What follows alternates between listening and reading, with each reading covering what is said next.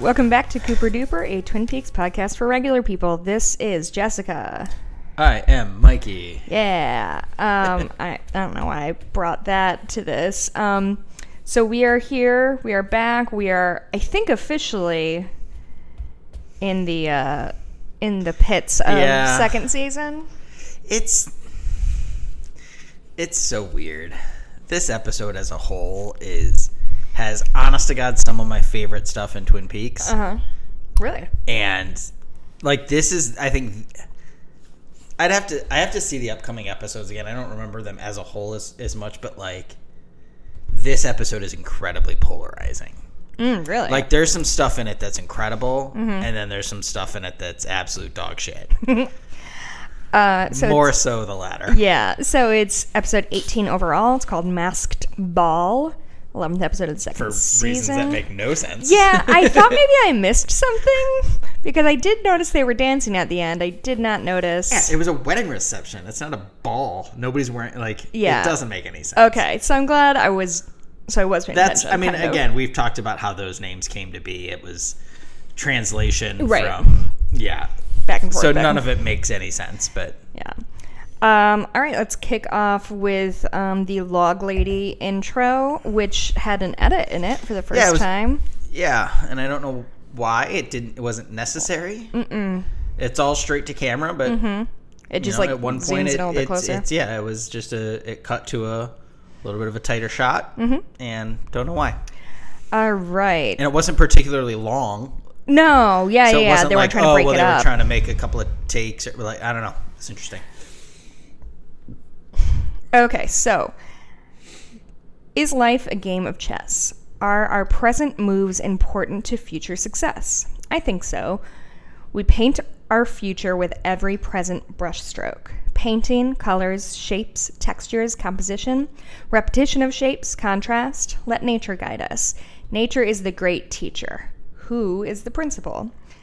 Sometimes jokes are welcome, like the one about the kid who said, I enjoyed school. It was just the principle of the thing.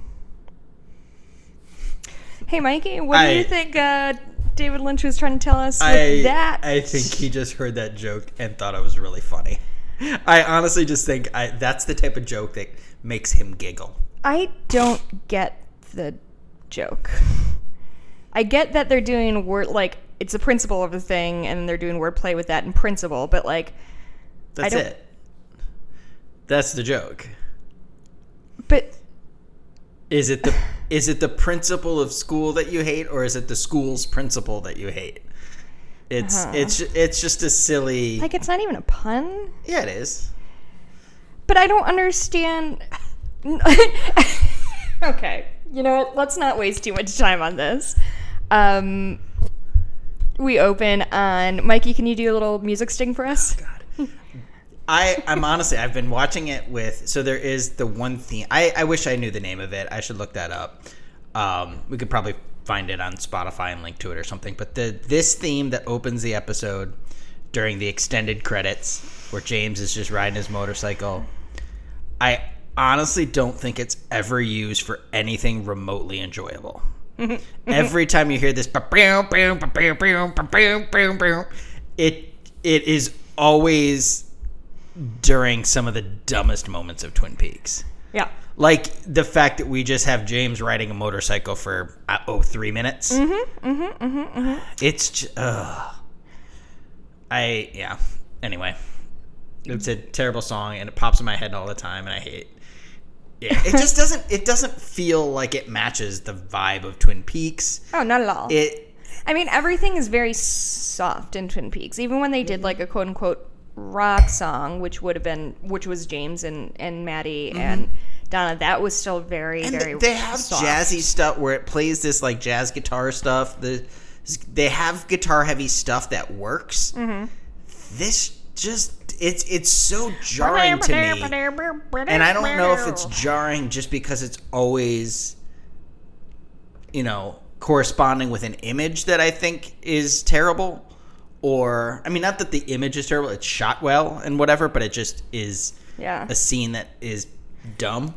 Um, I don't know, whatever. Apparently, the name of that song is Americana, according to twin peaks gazette dot com, a message board from October two thousand eight. Okay. So it, I clicked a link. It's no longer working, shockingly. Um, all right, so James is speeding down uh, a road on his motorcycle. I will say it looks like he... I think he's actually riding somewhere in the Pacific Northwest. Oh, I'd agree with that. Like, this is one of the few moments that's shot outside of L A. Right. Which is pretty cool to see. Sure. Um, okay, so we just have that shot of James. That's all we get of him for a second. Um, and then we cut back to a conversation between Cooper. Nope. Cooper and Harry. Whoops. Um... They're talking to Betty Briggs. So if you remember, at the end of the last episode, um, Major Briggs disappeared. And so they're trying to figure out, reasonably, I think, where they, where he went. Uh, and so they talk to his wife, Betty Briggs. And she is shockingly not that worried about her husband who mm-hmm. disappeared, which is... He does this all the time. Yeah, and it's... I couldn't tell if she wasn't understanding what he meant by, like, disappeared, or if that is actually something he has done before, like he's just vanished. Yeah, yeah. like, I yeah I think I think she like she, she comes off as being protective. mm, mm-hmm. She knows, she probably knows more than she should, mm-hmm. because Major Briggs shares stuff he probably shouldn't with her because he trusts her. Sure. But I think she's just playing a little bit coy, mm-hmm. and saying like, oh, no, he just does this sometimes, because mm-hmm. she's not too worried yet, because he does go off and do weird missions and whatever all the time. Mm-hmm. But at the same time, I I think she's just trying to protect sure. Briggs. Um. So Betty Briggs says he's disappeared before, but the absences were work-related. She says that the fact that they were in the woods is significant, and that he talks about the woods constantly. Um, she won't divulge whether Garland was trying to contact a woodland spirit, but offers to pass along some notes from his bedside table. Uh, Andy reports that he found a matching scarf and ascot for the Milford wedding. Gordon Cole calls Cooper to offer his support, and he says that the D E A is sending down a top dog. Sorry, I said dog like that. Yeah. Is there better? Yeah, like a, a great scene. Mm-hmm. I think this is... This is, you know, peak Twin Peaks. This mm-hmm. is great. You're introducing this mystery. Mm-hmm. What are people's motivations? All of it is intriguing. And then a reminder that there's a fucking other Milford wedding. Who, like, I just, there's some, like, okay, we wrapped up the Laurel Palmer stuff. Mm-hmm. We're moving Palmer's on. Gone. Let's bring some, some new characters to the, fo- like, it's, you know, The Office did this in the last season where all of a sudden, like, Oscar gets these big storylines, right? And like, right. you're like, what? Yeah. Like, like they're doing the same thing with like, okay, well, who do we bring to the forefront mm-hmm. instead of like, let's punch up some backstory with Lucy, or mm-hmm. let's punch up some backstory with even Harry. Like, yeah, we don't know much uh, about Harry. Big at, like some of these people we know and love. Mm-hmm. They were like, oh, you remember Dwayne and Dougie Milford? Let's let's bring them way up. That's a lot Everybody of untapped was, like, interest. People kept talking about how we haven't seen enough Dwayne and Dougie Milford, so let's let's make them like front and center. Yeah. Going for, and it's just like so bizarre. Very, it's such oh. a bizarre choice, and and maybe would work if every other choice wasn't equally as bizarre. Yeah. Do you if, know what I mean? Like I any can... one of these plot lines. When I and I say plot lines being because you've now I think been introduced to just about all of them except for where Ben's next turn goes. Oh yeah, yeah. Which is honestly my favorite of the bad, yeah, quote unquote bad storylines. Yeah.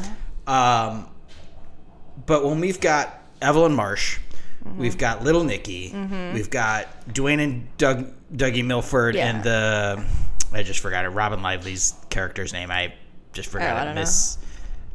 I'm sure I can find it. Anyway, um, that whole storyline. And Nadine. Nadine in high school storyline.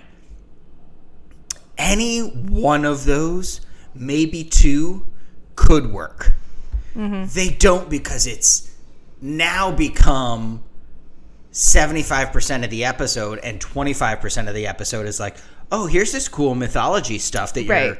doing with Cooper and Hawk and and Truman and all these. Like, it's just so unbalanced the wrong way. Yeah, completely. So we are back at the station house. Um, Cooper sits before a panel of men led by Roger. Which one's Roger? He is one of the two black men. Oh, yeah. This was really this exciting episode, for us. This episode, groundbreaking, yeah. includes two people of color. Who talk. Who talk, yes, who have lines of dialogue. And our first introduction to Denise, which I think we'll get yeah. into Yeah, I'm a sure bit. We'll discuss that to some um, extent.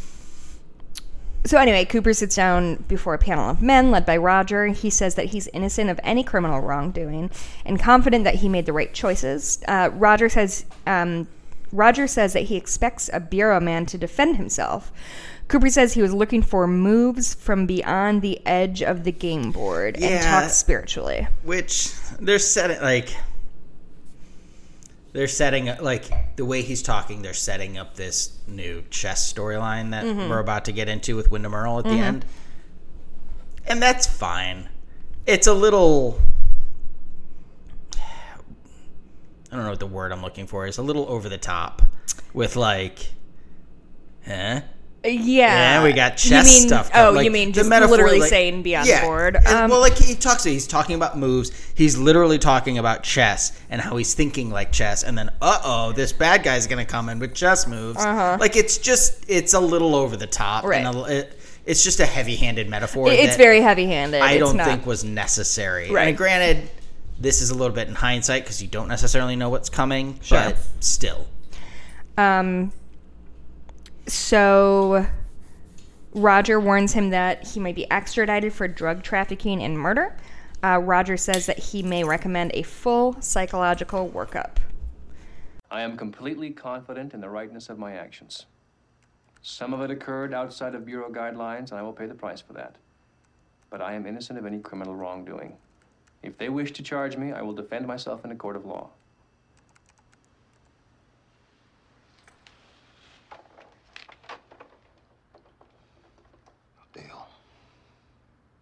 There's a right way and a wrong way to do this. And the first thing we expect is a bureau man to stand up for himself. Now, a man who can't, who doesn't even try, well, he may be packing feathers where his spine is supposed to be.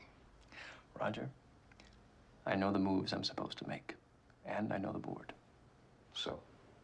I've been doing a lot of thinking lately. And I've started to focus out beyond the edge of the board at a bigger game. What game? The sound wind makes through the pines. The sentience of animals. What we fear in the dark and what lies beyond the darkness. What the hell are you talking about? I'm talking about seeing beyond fear, Roger. About looking at the world with love. They're liable to extradite you for murder and drug trafficking. These are things I cannot control. Any thoughts there? Not on what Roger says, but but Cooper's reaction to it all is like, I really, really... This is some of my favorite writing, too, of just the way Cooper talks about, I... there's nothing I can do about those things. Yes, those are accusations that have been made upon me. There's nothing I can do about that. I'm... choosing to continue forward right. from a place of love right. rather than fear. Right. I, that's all I can do. I'm only responsible for this vessel, and mm-hmm. I can't control anything else. So I'm not gonna. I'm gonna try to not let it bring me down. Sure. And I, I appreciate that. I mean, however naive it might be, right? You know, but it. I like his approach. I like this, like, you know, Boy Scout approach to it all, and I. Love the delivery of it and the way he talks about it. And, like, he's clearly thought about it and said, like, whatever's going to happen, it's going to happen. Right. And there's nothing I can do. And it's just – it it it it feels like it's all just delivered so honestly. And mm-hmm. that's – these are – like, those are some of the moments I feel like that really flush out Cooper as a character and mm-hmm. why he's such a great character. Mm-hmm. And they get lost because it's buried in this – episode where you're introduced to a hundred terrible storylines. Right. Um, we we should say it was written by Barry Pullman and directed by Dwayne Dunham. Mm-hmm. Um, I just looked him up. Dwayne Dunham also. Yeah, he was the editor on the pilot. He directed episode one. Exactly. Um, so he's been yeah. in it from the get from the get go. Like. Okay.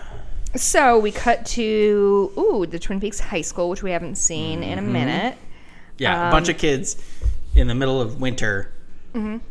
Which they it's it, to be fair, it's in it's full on spring now. Like it's I mean, not, not full on. It's early March in the Pacific Northwest. It's still pretty cold. Early. Oh, I guess it's only been three weeks, right? Yeah. yeah. I keep forgetting. Um, but it's. Yeah, there it's a bunch of high school students, and we don't spend any time in high school. Mm-mm. It's literally about the murder of a high school student. Yeah. And we get, like, three scenes in the high school. Yeah, actually, that's really interesting. And it...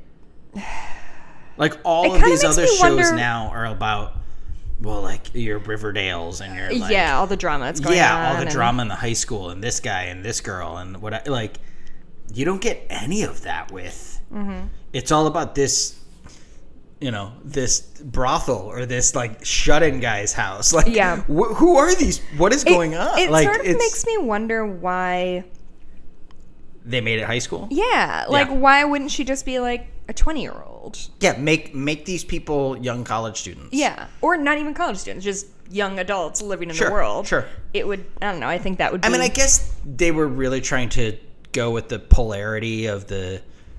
Innocence of a child mm, and yeah. and that approach, but still it's I don't know, it's all bizarre or just yeah I don't know. Um so Nadine, who is Big Ed's wife, she's what in her forties or fifties, right? thirties, forties? Yeah, I can forties. I don't know why I can never tell people's age in like the eighties and nineties. Like everybody either looks twenty-five years older than they are or ten years younger. I think it's I think it's because it's a bunch of twenty-five-year-olds playing teenagers. Yeah, I and also, that kind of shifts your mind to by also, comparison she seems much older, but I I would say she's mid-forties. I also wonder if it has to do with the fact that I grew grew up in the nineties and so associate all those looks with like adults. And so when I see Nadine, yeah. I'm it's like... The, it's the way you think back in your teachers, and you were like, oh, they were all adults. Old teachers. And you're like, no, that, that dude was twenty-four. Like, this is straight out of high school. Like, my science teacher was twenty-four years yeah. old. Like, mm-hmm. yeah. Ugh, okay. Uh, anyway, so Nadine approaches Donna. Uh, they're at lockers, in a locker room of some sort, and confesses that... It's just in the hallway hallway lockers. Oh, was it? I thought it was in the locker room. Because... Mike walks by, and they're all... Mm, does he, though? I'm kidding. I just wasn't paying that much attention. This one, I really had a hard time paying attention to this one. Um, Nadine approaches Donna at lockers and confesses that she feels chemistry with Mike Nelson. Is Mike Nelson the one I can never keep in my uh-huh. head? I remember this time, though, um, well, the- as he's the person I can't remember. So uh, Nadine says... Oh, I, I liked this exchange. I'm going to drop it in here. So I like the way she's like, mm, Ed X, too old, and he wants to stay in. First of all, she's basically describing you, my husband, Michael Greif. He wants to stay in. He acts really old. He doesn't want to do anything. Mm-hmm. Won't hold her hand when they're watching a scary movie like The Fly, and she gets scared, and she needs some comfort, and her husband doesn't comfort her at all. I remember. That's subtext, but I definitely picked it up. I'm sorry, what? Um, okay, listen, I was giving you a chance to do some banter here because we're about to get to James pulls in next to a sports car at a roadhouse, about, and he... You didn't even mention how Nadine was like, I really like his buns. the- that was, a, like, I don't, I feel like that was a very eighties, seventies, eighties things of, like... Buns? Not buns in particular, but just, like, look at his butt. Like... Yeah, definitely seventies and eighties, no, and like none of it, my friends have ever done that. No, it just seemed very, like, you don't... You're being really weird. um, It just, it, it feels like seventies, eighties movies were very centered on, like, dudes' butts as, as like, the pinnacle of like, is this person sexy or attractive or whatever? May like, I posit a reason? I, no, absolutely not. Of okay, course. So moving on. Uh, my reason would be that um, even movies that feature like hunky dudes that women are into were written and directed by men, and men have like. Men tend to look at, like, women, like, I look at her tits and I look at her ass, and guys don't have tits. So I guess yeah. when women are, like, into guys, it's hidden on their, like, they're looking at their ass, because that's the only thing I, as a man, can, like, easily see that's sexual about a guy. Like, it's yeah. it's very, it's very, it's a very male-centered yeah, worldview. For sure. But it, it just, I don't know, it just seems so weird to me. Oh, it's super weird, but it's, yeah, I mean, that's what I would say, is... When you're objectifying somebody, you're pretty pretty limited to what you have. It's almost like objectifying people is bizarre or odd uh, or, or not ideal. Well, I wouldn't go that far, because I think it's gotten us really far as a culture today. I wouldn't say there's any immediate problems with objectification. Oh, sure, of course not. So, James womp pulls womp. in next to a sports car at a roadhouse. He sits next to a beautiful woman. You're editorializing twin peaks dot fandom dot com, but she's very pretty. Uh, her name is Evelyn Marsh, and she asks James to fix her car. Mikey's what distaste this? for this whole... It's awful. Yeah, it's very bad. It's... I have a question. It's, like, James is one of the worst regular characters. Mm-hmm. He has moments that are not terrible, but, like, then you take him out of the context of other characters that we like. Right, or anything and you make him about. lead this thing with even worse characters right. is just bonkers. I have a question. If at the end of whatever, the, I don't know if his last episode or the episode prior, that James just sort of, like, nopes off on his motorcycle and drives away from Donna, if that was the end of his character, if James was then written off the show, don't smile as if you're, like, reminiscing about I, a future sorry, you could I'm have had. Very excited about this possibility. But if his, if his character had just been eliminated from that episode on, how do you think you would reflect back to his body of work up until then in the series? Do you think a lot Probably of you... Probably wouldn't hate him as much. Okay. For sure. That was my, like, I, my I've suspicion. noticed when I've, we've been discussing, you know, all the episodes prior to this, more often than I would have remembered, I've been like, I actually really like James in this episode. Mm-hmm. I liked James in this scene. Like, that happened more frequently than I thought. And yeah. I think it's because you get, you know, ten, twelve minutes an episode of this crap. Right. Right. And I, I yeah, because I know you've always trash. not liked James, but I, like... Up until now, like, yeah, his performance can be a little wooden once in a while, but I would argue that's more on the director than it is it's, on. It's, yeah. Because it's very obvious when he gives good performances, mm-hmm. if, if people know how to work with him. Um, but I don't, like, of all of the characters, I don't think he is a standout of being particularly bad or wooden or whatever. Mm-hmm. I think it is just this upcoming storyline that has, like, poisoned sure. you. Sure. Yeah, it, it, abso- I mean, it absolutely you. has. It's the same thing with, like, I kind of find the Nadine stuff interesting early oh, really? on. Yeah, I, I, I think I especially love how she plays out in season three. Like, I, I really like Nadine as a whole if you could eliminate this storyline. Yeah, uh, like, I, I, I definitely agree with that. I, I do find, I think, while I agree with you that the James-Evelyn plotline that we just kicked off today is objectively bad, mm-hmm. I find the Nadine stuff, Nadine in high school, to be, like, so much more cringy and, like, uncomfortable to watch. Just because, like, it uh, it just it just gives me the, like... Ugh. I the difference is I can I can kind of just tune out or shrug off the Nadine stuff because it's meant to play silly. See, and I think I'm okay. That's why I don't like it. I can, I, you know what? This is just silly. That's fine. They're trying to create genuine drama with James, and they're failing miserably doing it. And I can't. I like. I just. Yeah. If your drama is this forced, I can't get on board. Sure, and I. I can find. Oh, I don't. I just don't think that's as funny as some people might right. for whatever. So I'll just move past it. Yeah. And it. Yeah. I. I think. It's it might just be that's more on me that I find, like, failed comedy to be much more uncomfortable to watch than failed drama. Mm. it just makes me very... See, I would... Yeah, maybe it's maybe I just did too many Honestly, open, open mics and like yeah. listened to too many people bomb and have bombed myself and open mic like yeah. failing to and because when Twin Peaks is funny, it's infrequent, but it's so funny and that yeah. makes it better. Like this is the first time we had a full on comedic subplot, I think, that I can think. But of. But also every once in a while, she'll do something funny, like like every once in a while, like. Her as her, her storyline as a whole, no, not great. Yeah, it, for this sequence anyway, or dis you know sure. dismissing early stuff. But this upcoming storyline as a whole of her in high school and this crush on Mike and all that stuff is ridiculous. Are there occasionally, you know, like crack a s- small smirk or a, a brief laugh? Yeah, sure. Once in a while, and therefore worth it. Is there any moment ever in the James and Evelyn storyline that I am ever intrigued? And I don't think there is. There's one shot in the upcoming Diane Keaton directed episode that is semi-related to that scene that I kind of like, but it it's just because I like the shot. It has nothing to do with the storyline or anything. Sure. Yeah, no, I, I think that's probably definitely more. It says more about me and what I can emotionally take. Like, for me, secondhand embarrassment is the world's worst emotion, and it, I'm sure it's going to be what kills me someday. Like, I just, secondhand embarrassment makes me, like, fold up into myself, and I think that is what the whole, yeah. oh, the wow. whole Nadine thing feels like. Um.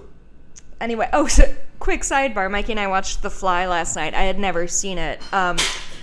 And I realize now that I really didn't know what The Fly was about. I knew Jeff Goldblum turned into a fly, but I thought it was like he goes from the one thing to the... So it's... He has a... What's it called? Tele... Teleporting. I was going to say teleprompter, and I just knew that wasn't right, but yeah, I had well, to say Well, Casey needs to know what to say yeah. while he's teleporting.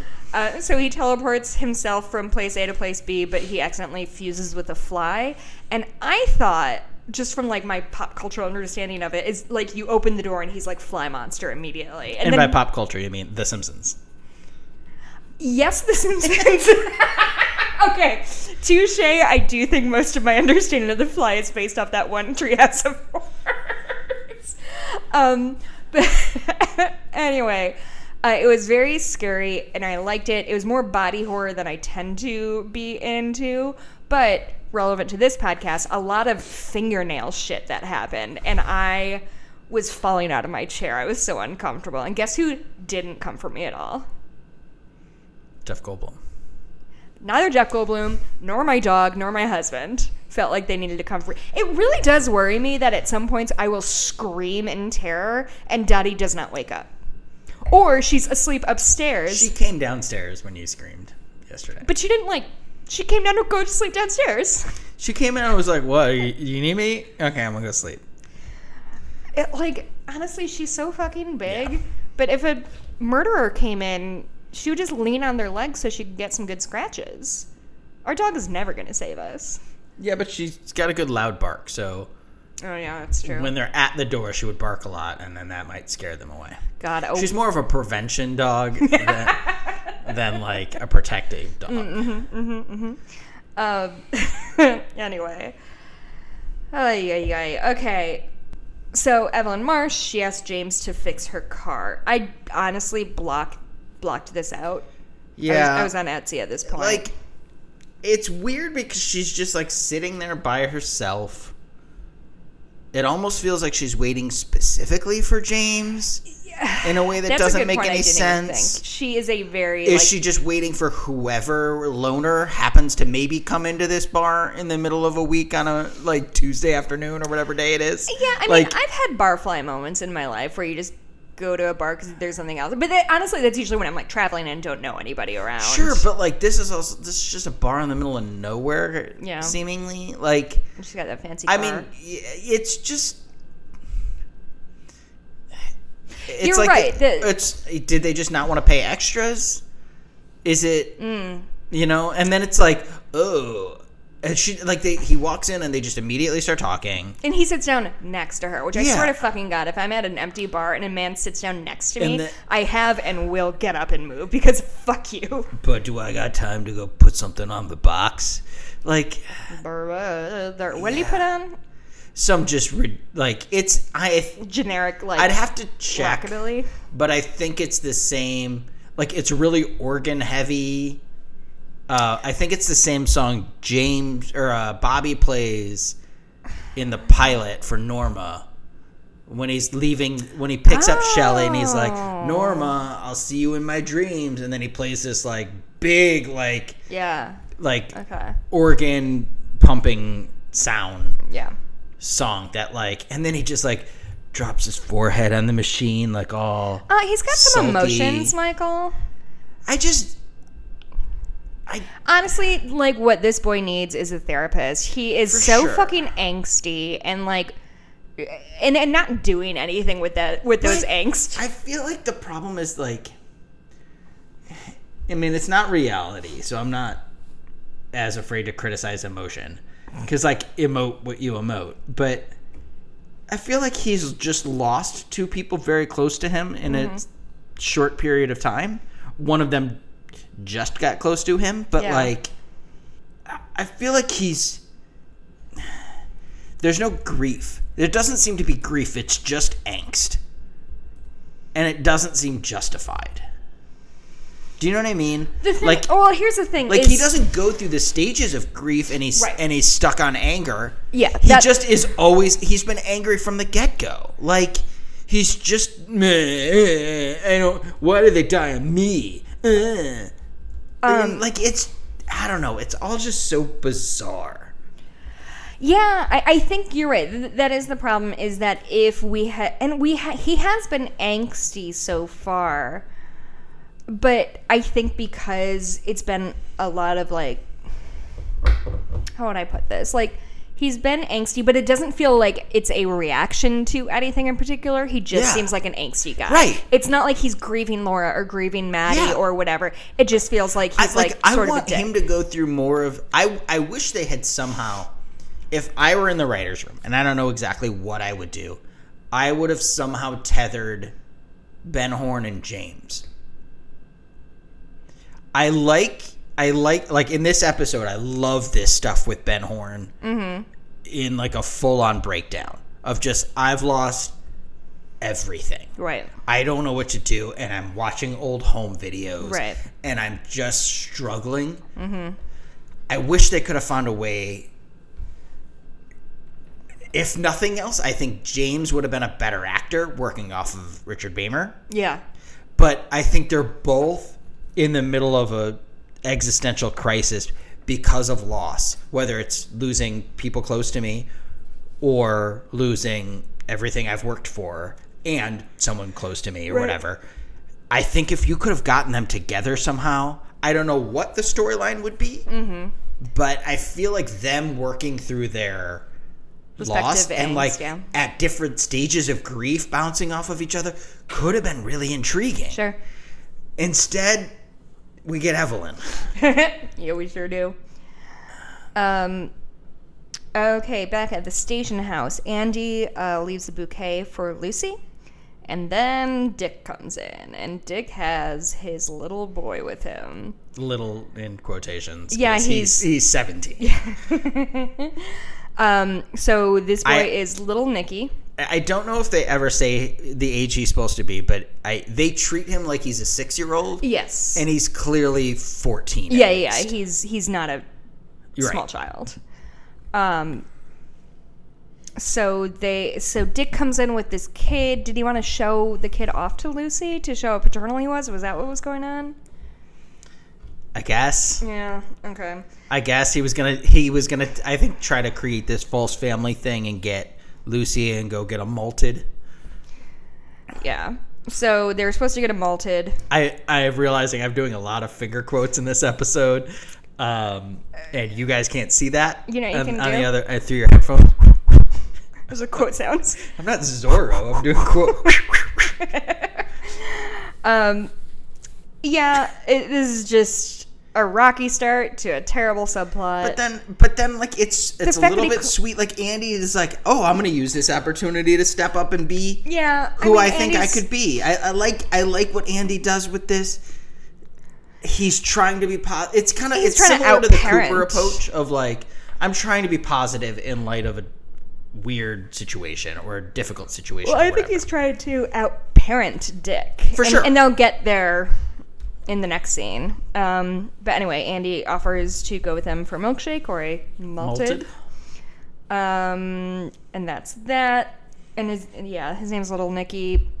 Obviously, the Adam Sandler movie really didn't help this age that well. Um, okay, so they're back in the station house, still in the station house. Cooper asks Harry and Hawk about the White Lodge. This, like, one of my favorite scenes in the show. Mm-hmm. Them, like, the way they're tiptoeing around how to answer.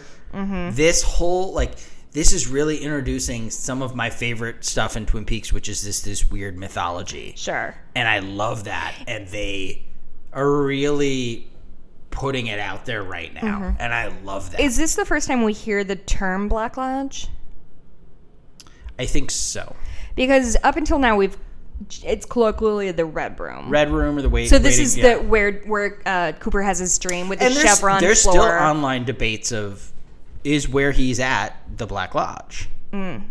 Is is it? Oh, I is it because it's it's always refer, it's the Red Room is the only thing we can say because we can see that it's red. Right. But is is they also little man says it's the waiting room at one point. I think it's later, but.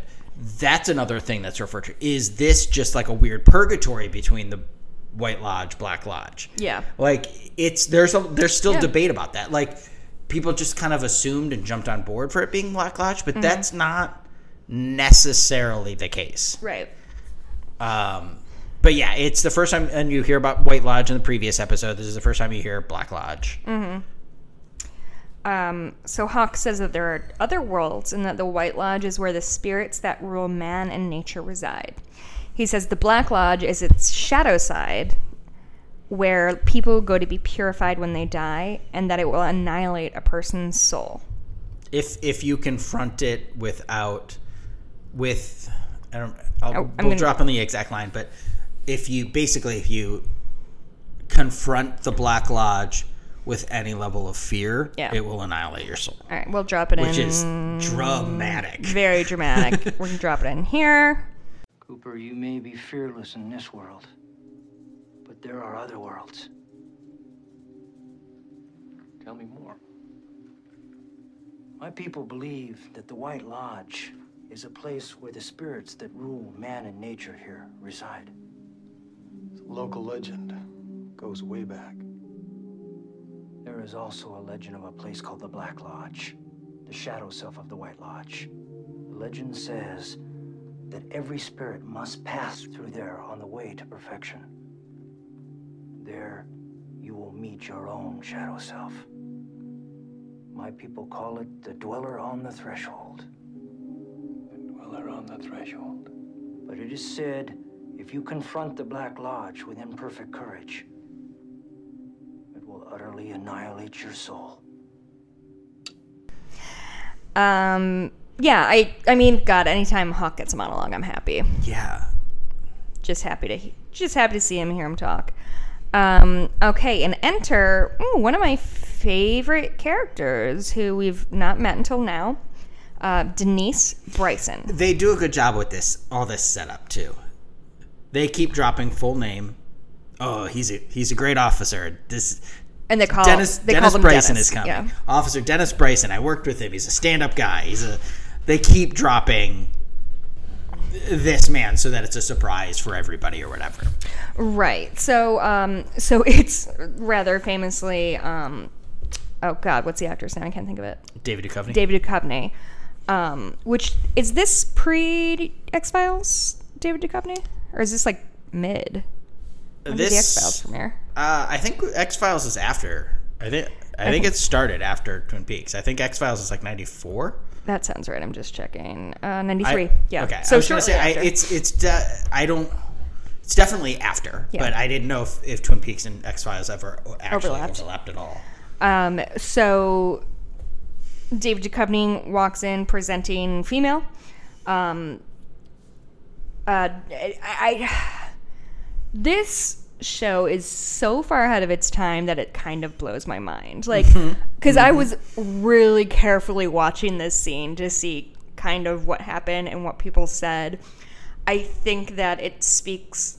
I was gonna like David Lynch didn't write this, so I don't know like what trans ally was in that writer's room, because it wasn't a punchline. It was there's Cooper. A, there's I mean, definitely a couple of jokes, but it's not. But I guess I'm thinking like Cooper specifically is immediately respectful, immediately like ask questions. Se- you want to be called Denise? You want to be? Absolutely. Yeah, ex- exactly. Fine. And he does. And then later in the episode, he says Dennis. And she, I guess, are are we making the assumption at this? Like, that's what's hard, and I don't know that the show knows. That's the thing. If is Denise Dennis is is trans, I, but I honestly I think it's still just like at a point in a person's gender dysphoria expression. That the person doesn't know. Yeah, do you know what I mean? I and am so, going to use they. I think I think that's the they, way to do it. But I want to be clear. If I fuck up, I'm I'm trying my best. Like if I fuck up, it's because I'm a fuck up. And that's what I think they do really well in this show is acknowledge that type of thing. So Cooper comes in later. This is in the later scene, but he said, "Oh, well, tell me about that, Dennis," or something. Mm-hmm. And quickly, Denise says, mm-hmm. "Denise, please. I'm sorry. Yep. I'm trying." Mm-hmm. And, the, and and it was a very honest exchange of like, that's all you can do. Yeah. Thank you. And I I love that. Yeah. It's, but yeah, there there are a couple of jokes. There are, but but honestly, like. But it's not played for just like this ridiculous, like yeah. oh my god, look at this punchline walk in. Well, and yes, I think you're exactly right. And I'm even thinking, like, you know, we're we're speaking in September twenty twenty, right? So sure. Our understanding of trans culture and trans people is light years ahead gender of... Gender in general, not even yeah, trans, yes, just gender right. in general. Is light years ahead of what it was thirty years what, ago. What was your... What was the thing you always bring up that I said once, and I don't even remember saying it, where I was, like, doing a letter thing... Like, I was I doing no phonetic idea. alphabet oh, for something. It was because, okay, so my maiden name was Blumke, uh, which is currently my middle name. And I would say B as in boy, L U E M as in Mary, K E. And when I got married and I changed my last name to Greif, I said, I don't have a good, like, go-to for G. Because I was like, I have it, B it. as in boy, and you said G as in gender as a social construct. And that was a very good joke. Yeah, that was pretty good. um, but, I mean, I, I fairly recently rewatched a, the first couple seasons of Will and Grace, and, like, transphobic trans, as fuck. Trans, yeah. Super it's transphobic. thirty so, Rock, you're watching thirty Rock oh, again. They have a same, bunch same, of, same, like, same. super trans punchline bits. Yeah. Um, so the like, fact even, that, like, Denise is not set, even if people mock her, which obviously isn't good. And, are you going with just, I'm going to. Call oh. you if I can. Are you going with her or are you going with they? Like that's a, yeah. that's the thing. The show doesn't. The show, the character, the actor, the writers. Nobody makes it clear what Denise's their gender identity is. Pronouns are right. They they say Denise is the name, mm. but they don't give you pronouns. Which is fine. Uh, pronouns is a is a new thing. Very new. For I mean, not very new, but like it's it's new for the masses to right. understand. Right. But like the fact that it started exploring this in nineteen ninety is is nuts. wild. Is wild. And it and and the and the fact that immediately Cooper's on board. Mm-hmm. Hawk is a little taken aback, but not like in any. Hateful way, just surprised. Yeah, and same thing with, with Truman, who's a little bit just surprised, and even says that's kind of one of the, the only jokes I can recall is like, oh, they'll oh, they're in for a surprise, mm-hmm. or whatever. He kind of mutters under his breath or something mm-hmm. like that. And that, but even that is not. It's not hateful.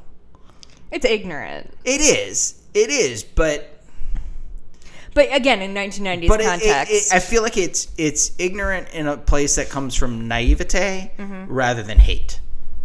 Sure. And and one is more forgivable than the other. Right.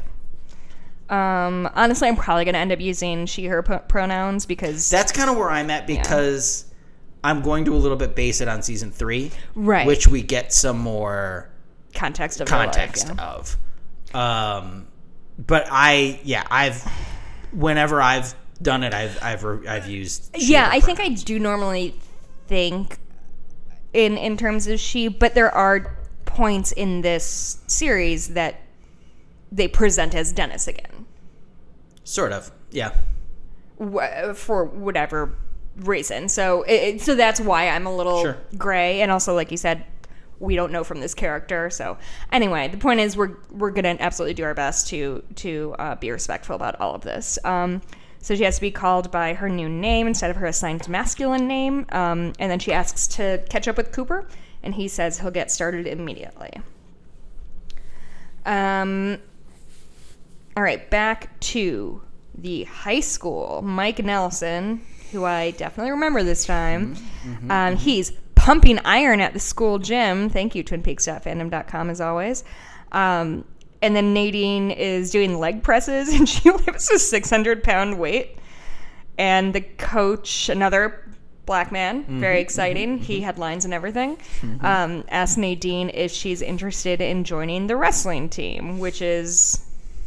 I, it's not like it's a weightlifting team.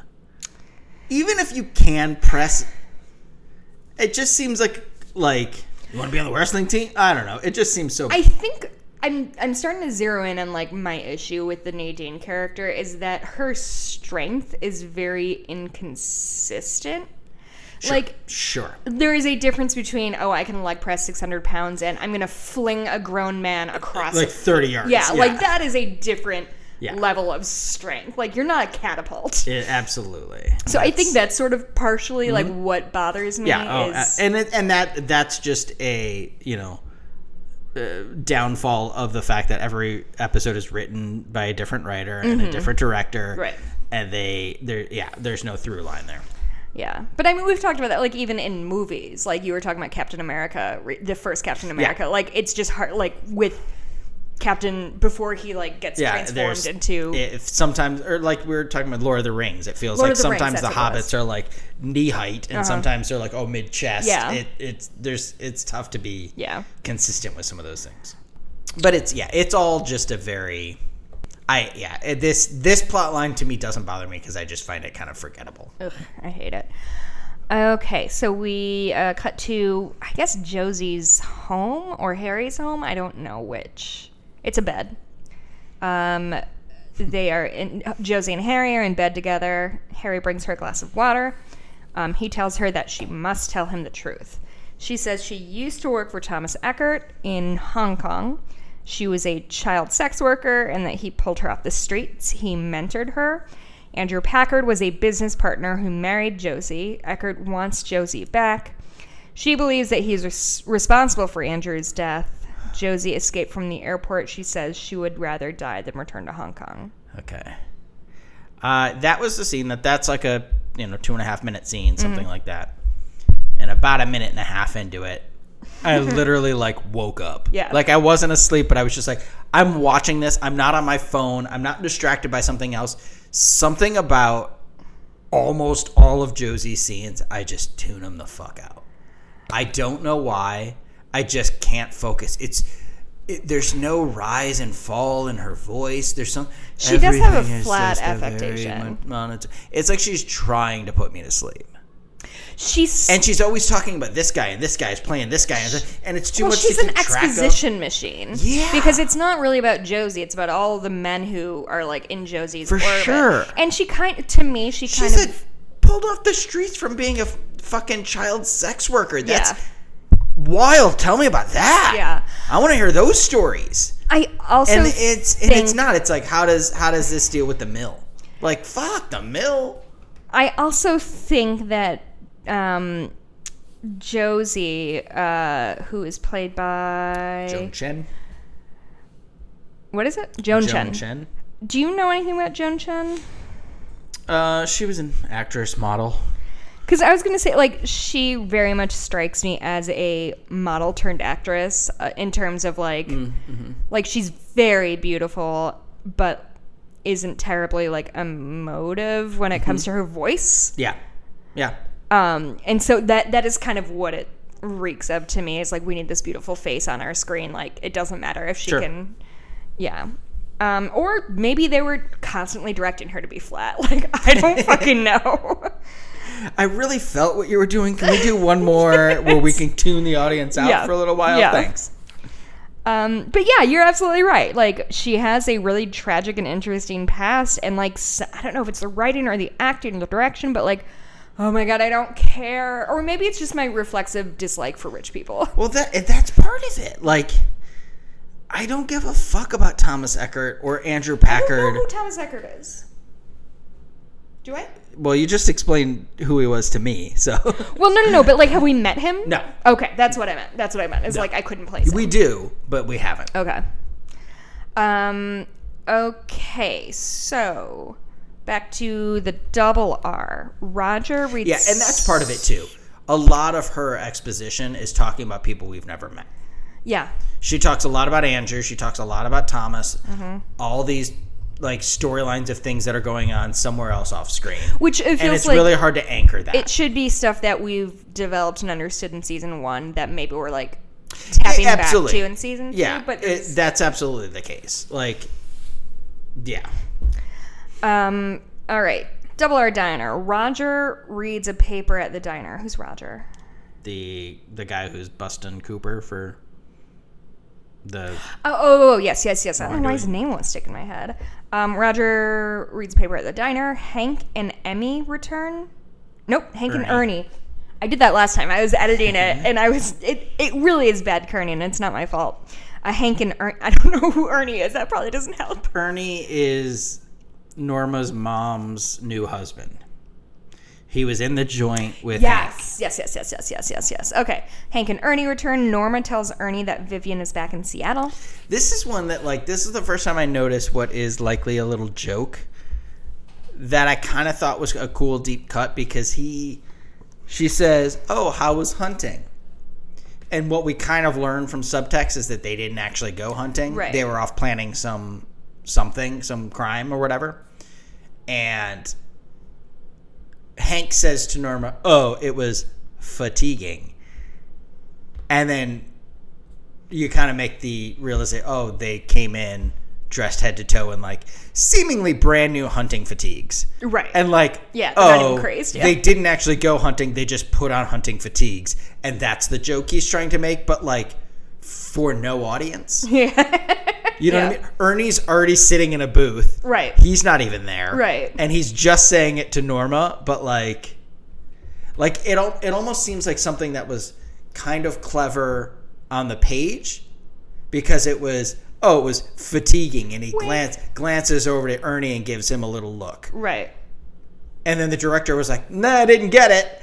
And let's, let's put Ernie in this booth and then Norma and they'll talk over here. Like, and it, it kind of fell flat, but I feel it's like a joke that was written in the script uh-huh.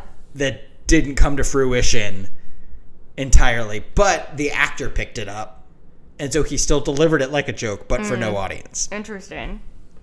I don't know. Just something I picked up on this viewing for the first time. Sure. Andy, Dick, and Little Nikki eat dessert. Andy Dick? I don't remember him in this show. Womp womp. Andy, comma, Dick... comma, and Little Nikki uh, eat desserts at the counter. I just remember, did somebody compare the whipped cream to like a mountain or something like that? I don't know. That was the only yeah, thing I tapped Andy in for. Yeah, Andy says it looks like Whitetail Mountain or whatever. Um, and then the Nikki pranks both Dick and Andy. I was pretty checked out at this part, so do you have any insight? Or we want to explain what happened? Little Nikki blows whipped cream in Dick's face. Classic. And then, actually...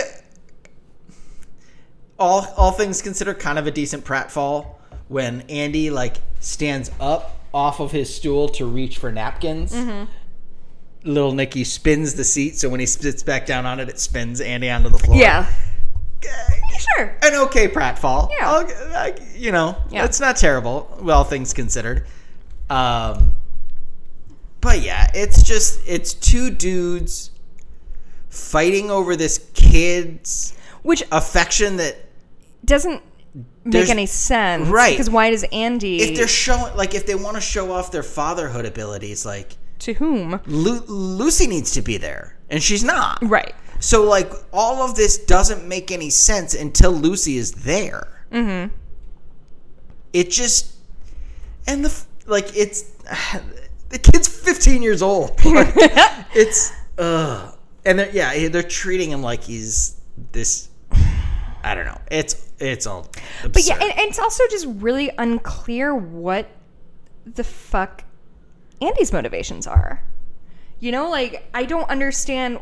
So Dick brought in this kid, Nikki. Under what pr- what what's the guy he wanted he to show off to Lucy that look well, I'm this taking kid? This serious serious is it's, he like a he, Big Brother's little yeah big, it was little helping hands little... I think they called okay. it um this is the whole conversation on the ladder last week where he's like oh I oh mentored this child or whatever mm-hmm. to show to you that look at look at how right. good I can be as a father figure right um And I but it just makes no sense that Andy yeah, is... Yeah, Andy's unless trying to Lucy steal that. There. Or if Lucy were there, maybe. But then they kind of like, oh, Lucy's on uh, helping with the Milford wedding, but then wasn't there at the Milford wedding sequences. So clearly, like, they just didn't have access to Lucy while they were filming that. Right. Or to Kimmy Robertson, more yeah. specifically. Like, so they just, like, wrote her out of that scene is what it feels like. Mm-hmm. I don't know. Just... All of it. All of the oh, Andy, they, Nick. Yeah. It doesn't make sense, especially without Lucy. Yeah. It makes minimal sense with Lucy. Right. Like. Yeah. Yeah. Um. Okay, from one good plotline to another, yeah. James tells Evelyn he thinks he thinks he can fix her car. Um, they're in her garage. It's like an old. Yeah, like old forties. Yeah. I'm sorry if you can hear that. We're just, our dog makes noises. She just walks around the house making noises. Um, she tells James, Evelyn tells James that she doesn't know where her husband is, that he travels regularly, um, which seems to be a theme in this episode of women not knowing where their husbands are at any given time and not being particularly worried about them. I just, like, I know it was a time before cell phones and all that, but I just cannot fathom a moment of, like, Mike, I haven't seen Mikey in three days. And I'm like, oh, I'm sure he's fine. So James tells Evelyn he thinks she, he can fix her car. She tells him she doesn't know where her husband is. We did that. Travels regularly. She offers to let him stay in the room above the garage that she needs to have the car fixed before her husband gets home. Yep. You know, when you go to a bar and you meet a random eighteen-year-old kid and you... Where was James going? Like, I know it's just, I want to get on my bike and yeah, go. Yeah. But, like, you didn't think about where you were going to sleep that night? You no, know? Like, all of it is just absurd. And also, I don't quite understand how far away he is from... Because twi- he says, twi- when she asks where he's from, he says Twin Peaks. So he's close enough that, like, right. it's a recognizable yeah. town. So maybe he was just planning on doing, like, a two-hour road trip and coming home and then met Evelyn and was like, yeah. I guess I live with you now. Like, what does Big Ed think about all this? Big Ed's got other things to worry about. He's, he's his wife is in high school. His nephew is off who knows where. It's all just a mess. Uh, okay, Ben... Okay, this is our Ben Horn scene, which I know you like. He watches an old home movie from his childhood of building the Great Northern Hotel. Yeah, I just, I really like this rendition of the Laura Palmer theme that plays. Mm-hmm. I, I like, see, like, I like seeing a man who's like kind of borderline the definition of real life evil. Mm-hmm. Like, there's this a legitimate supernatural evil, and yeah. then this man who's like evil personified in like a human evil. Right. And breaking him down to the point where, like, not only is he potentially even seeing the error of his ways, like, mm-hmm. he seems to be, the things that he's looking back, he's filling himself back up with this love of, like, my brother and my uh-huh. family. He gives his mother a kiss on the cheek in the, uh, on the screen right. or whatever. Like, this, these moments of, like, yeah, it used to be innocent mm-hmm. and... maybe I can get back there somehow. Like, sure. And it's it almost seems hopeful in a man who realized the error of his ways, mm-hmm. and he's but he's just broken down right. in a way that seems honest. Right. I don't know, and I, maybe it's just his performance. Yeah, which I, I think is incredible. Mm-hmm. Um, well, and also Ben is a really multifaceted character, and when yeah. you come off a James character or an a uh, right. Uh, what's her name? Evelyn. Evelyn character, who feel at best two-dimensional, but more likely one-dimensional. Like, yeah. it, it's nice to see to see layers put in. Hank finds Ben in the office. Ben reminds Hank of his recent challenges. He basically goes through everything that just happened to him, which mm-hmm. is not insignificant. Um, Hank tells Ben that he no longer owns One-Eyed, One-Eyed Jacks and that Hank no longer works for Ben. Ben rants, drops furniture, and makes shadow monsters with his hands. Any thoughts? Yeah, I, I, I it's just interesting of him being like, well, he almost doesn't even react to... Right. That's just one more blow. Yeah. Whatever. Yeah. That's the way things are going now. That's fine. Uh, Cooper inspects a letter from Windom Earle. Um, it's another chess move and a tape. Cooper listens to the tape and inspects a chessboard. Like a tiny chessboard, right? Yeah, it's like a little travel board. Um, Windom says the king must die and that he will attain his goal at any cost. Do you think he's just talking about chess, Michael? Or do you uh-huh. think... This is the moment where I grabbed the remote because I thought the episode was over. You sure did. This... That seems like a, oh, this is uh-huh. this is our cliffhanger for yeah. this episode. And that is not where we were at. Because we cut to Dougie's wedding. Fuck. Dougie is marrying a human child. Dwayne interrupts. Uh, Who's Dwayne? Who the fuck his is... His brother. Oh, God. So Dougie and Dwayne, they're fighting. Dougie's marrying a baby. Dwayne is in the ceremony and then interrupts mid-ceremony, which, like, I don't know. If the ceremony's already started and you've been there the whole time, like... It was It was at the... Oh, it, do you object? Should we have done that, do you think? Do you think anyone would have obje- objected? I don't give a shit what anyone else says. yeah, yeah, fuck them. Um... Dwayne interrupts the ceremony to say that the bride is a gold digger. Um, Cooper meets Bryson at the wedding reception. Bryson has found cocaine. What's your take on that joke? Can you tell it to me again? I... It, Bryson has the bouquet mm-hmm. at the bar, mm-hmm. holding it. And Bryson is Denise, right? Yeah. Sorry, and so- Cooper looks at it, and he says... Not many of the bridal, not many of the bridal party were uh, were varsity wide receivers, or something like that, which is kind of like unfair advantage. How many of those girls were varsity wide receivers? Very few. I think that's funny. I is it in like? I feel like that's like it's that's a good joke around the circumstances. Yeah, but isn't like making fun of someone who might be trans. I don't think so because this is my take, and obviously I'm I'm cis, so like take that for a grain of with a grain of salt. But my thought is, it's not like if he had said not many bridesmaids have a dick or whatever, like that's one thing. But like uh, Denise coming out as trans or gender non-binary or whatever right. doesn't erase her. She's athletic she's t- history. Still talking about her experiences. Yeah, right. Like um, like Caitlyn Jenner is still an Olympian. Yeah, she for sure. Just like that. Her be, like going by Bruce at that mm-hmm. time does not but erase her like accomplishments. A, I think just a great throwaway joke. It's very funny. Like you almost like you miss. It. I That's think I the missed setup it, yeah. for the scene. Yeah, because they don't show that like oh you got the bouquet. Mm-hmm. They just it's there, and she says that right, and then you just move on, and that's how you introduce to the scene, which right. I think is just a great.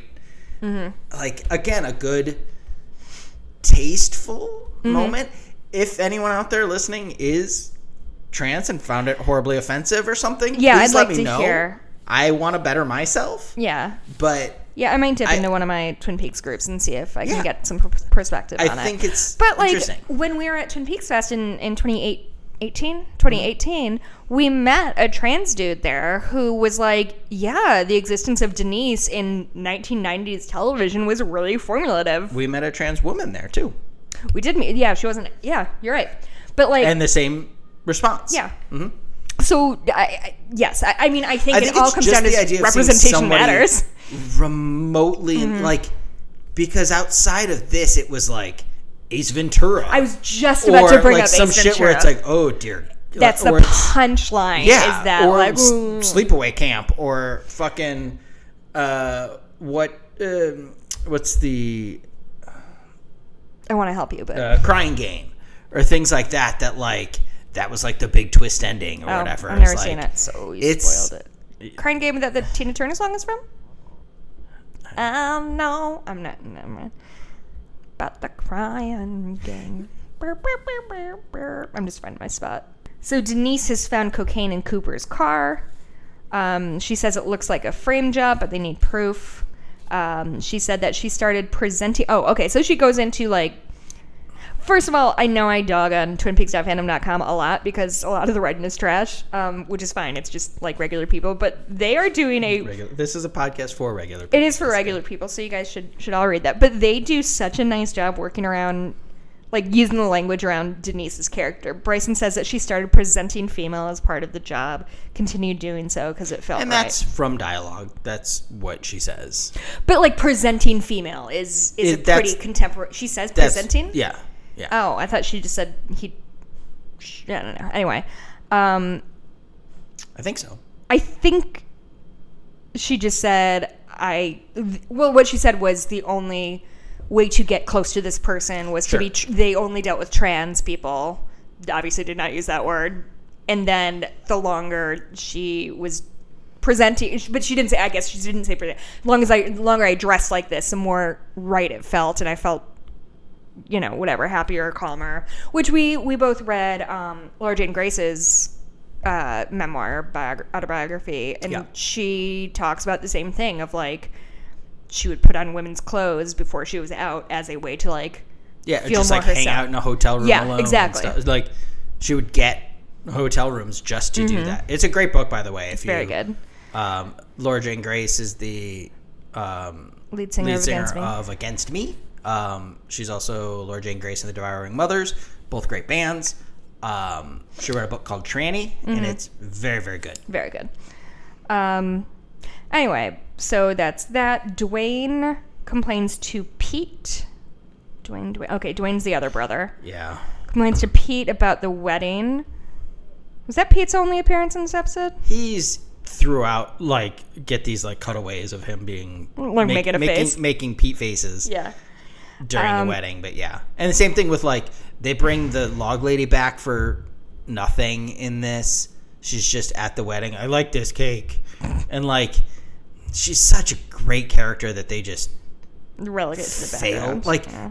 give me a fucking, give me more Log Lady. Give me more Major Briggs. Mm-hmm. Not Dougie and Dwayne Milford. Not fucking Evelyn Marsh. Right. Not like, it's just, yeah, they missed the mark. Yeah. Uh, Harry tells Cooper that he's had to separate Dwayne and Dougie, the brothers, several times. Cooper dances with Audrey. Andy dances with Denise. Um, and then, jo- oh God, I barely remember this. Josie tries to convince Catherine of her goodwill. Catherine tells Josie to work as her maid. Yeah, that's another storyline that's ridiculous. I forgot about yeah. this story. Or she will give her up to Eckhardt. It's forgettable. Josie agrees and leaves. Andrew Packard enters and real. Dun, dun, dun. And that's the big reveal. Oh. Andrew's still alive. Honestly, I wasn't even paying attention enough like, to get that. That to me is, yeah, I know it's soap opera-y, and there's if they're still trying to tie it back to that, because this as this show goes on, it gets less soap opera-y. Mm-hmm. This is a moment that's still very soap opera-y of like this whole thing that we built this entire storyline on about how Andrew was dead, and now Catherine is, wants the mill, and Josie got like, oh. Andrew's alive, and he's been planning all of this, mm-hmm. is so fucking dumb. Yeah. Yeah. It's just fucking lazy. Mm-hmm. Like, what if the person we always thought was dead is actually alive? Surprise! It's, it's not a... It's just... It's not a twist. It's not anything I'm interested in. Yeah. It's Yeah, dumb. It's not a twist if I don't care. Exactly. Like, if... I don't know. I just feel like there's a very fine line between, like, ooh, it's a twist, and... oh, no, you were just lying to me about the reality of this right. show. Because it doesn't feel like, oh, this was, like, planted all along and now we're revealing it. It sure. feels like the writers were like, ugh, what do we I do? Let's know. Bring Andrew back. Yeah. Yeah. Yeah. Anyway. Um, like, all of this, like, the ownership of the mill got transferred over to Joe. Like, all of these things happened. So he was, his faked death was very well faked. Right, right. You know what I mean? Right, right. It's all just, and it wasn't recently. Mm-hmm. It was seemingly a while ago. Right. It's, uh, it's r- ridiculous. Um, Andrew Packard enters, reveals that he and Catherine are using Josie as bait for Eckhardt. End of episode. Yeah. I just, and like, all of the Cooper stuff in this episode is wonderful. Mm-hmm.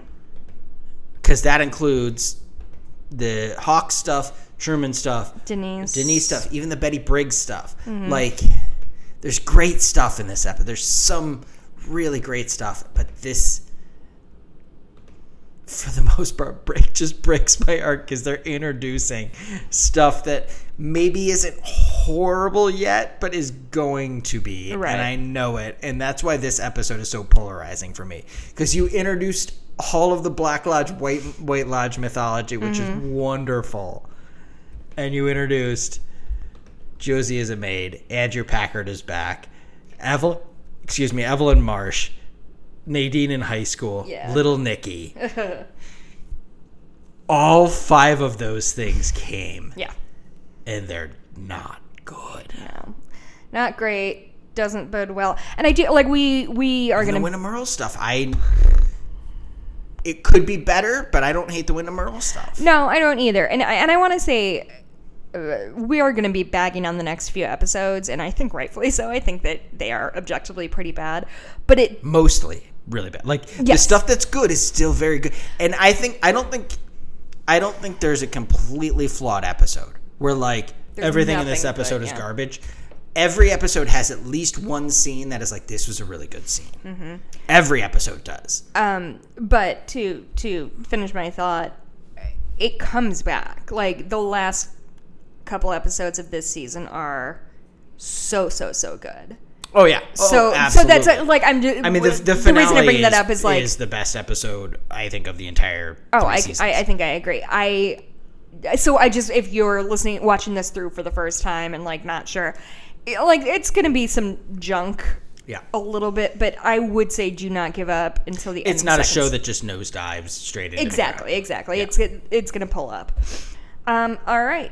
So that is Hang all. in there. All right. We will talk to you next week. Thank you for listening to Cooper Duper, a Twin Peaks podcast for regular people, hosted by Michael Greif and me, Jessica Bloomke Greif. Our podcast logo is by Foraker Creative. You can follow them at Foraker Creative. Our theme music is by Brad Chakdis. You can always email us at cooperduperpod at gmail dot com. Please go on iTunes and leave us a positive review and tell a friend. We'll see you next week.